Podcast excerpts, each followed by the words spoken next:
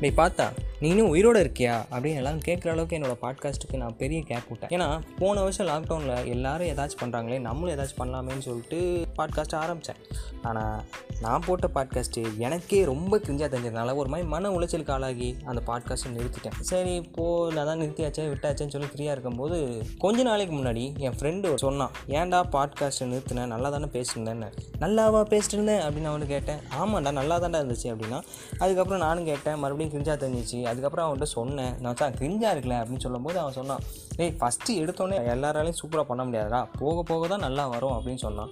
அவன் சொல்கிறதுலேயும் ஒரு பாயிண்ட் இருக்கு. ஏன் நம்ம மறுபடியும் ஆரம்பிக்கக்கூடாதுன்னு சொ தோணுச்சு? ஸோ அதனால தான் இப்போ நான் மறுபடியும் ஸ்டார்ட் பண்ணியிருக்கேன் ஆனால் இந்த வாட்டி போன வாட்டி பண்ண சில தப்புகள் நான் இந்த வாட்டி பண்ண மாட்டேன். ஃபஸ்ட்டு வந்து என்னென்னா கன்சிஸ்டன்சி இல்லை. ஏன்னா போன வாட்டி எப்போல்லாம் தோணுதோ அப்போல்லாம் பாட்காஸ்ட் போட்டிருந்தேன். இனிமேல் புதன்கிழமை புதன்கிழமை என்னோடய பாட்காஸ்ட் வந்துடும் ரெண்டாவது லிசனர்ஸ்க்கும் எனக்குமான தொடர்பு இந்த பாட்காஸ்ட்டை தவிர்த்தா வேறு எந்த இதுலையுமே இருந்ததில்லை. அதனால் இன்ஸ்டாகிராமில் ஒரு ஐடி க்ரியேட் பண்ணியிருக்கேன் hand under score cricket under score அப்படின்னு ஐடி இருக்குது அந்த ஐடியில் போய் இந்த பாட்காஸ்ட் பற்றின ஃபீட்பேக் கருத்து எதாக இருந்தாலும் அதில் சொல்லிக்கோங்க. ஆல் ஃபீட்பேக் ஆர் அக்செப்டட் இன்றைக்கி இதை பற்றி பேசலாம் அப்படின்னு கொஞ்ச நாள் முன்னாடி வேலண்டைன்ஸ் டே வந்துச்சுல. ஸோ அதனால் கண்டென்ட்டே இல்லாமல் தவிச்ச எனக்கு அதுதான் ஒரு கண்டென்ட் கொடுத்துச்சு. ஸோ அதனால் உங்களுக்கு நான் ரெண்டு கதை சொல்ல போகிறேன் ஃபஸ்ட்டு கதை.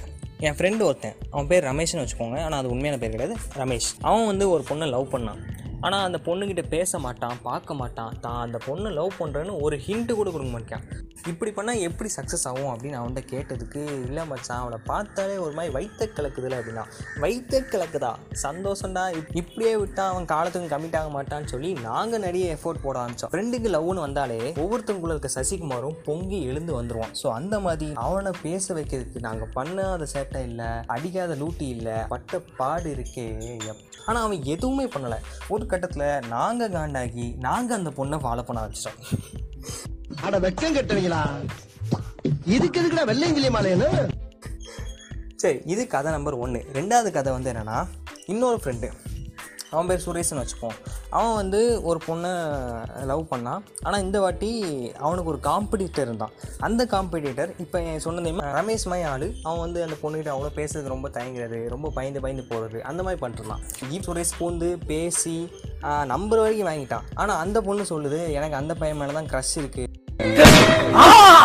சட்ட கிழிஞ்சிருந்தா தச்சு முடிச்சிடடா நெஞ்சு கிழிஞ்சிருக்கு. அப்படி ரெண்டு கதை மூலமாக நான் சொல்ல வர்றது எதுனா அது உண்டுனா அது திரும்பி வரும். இல்லைனா அது ஒன்று இல்லை. It's okay to be shy உங்களுக்கு எப்படி வருதோ அந்த மாதிரி லவ் பண்ணுங்கள் நான் ஒன்றும் எஃபோர்ட் போட வேணாம்னு சொல்லலை. ஆனால் அதுக்குன்னு இந்த ப்ரெஷர் எதுவும் பண்ண வேண்டாம். ஸோ இந்த நல்ல கருத்தை சொல்லிட்டு இந்த பாட்காஸ்ட்டை முடிச்சுக்கிறேன். இனிமே வாரம் வாரம் புதன்கிழமை என்னோட பாட்காஸ்ட்டை அப்லோட் பண்ணிடுவேன். இந்த பாட்காஸ்ட்டோட ஃபீட்பேக்கையோ கருத்தையோ hand under score cricket under ஸ்கோருங்கிற ஐடியில் போய் தெரிவிச்சுக்கோங்க. Tata bye bye see you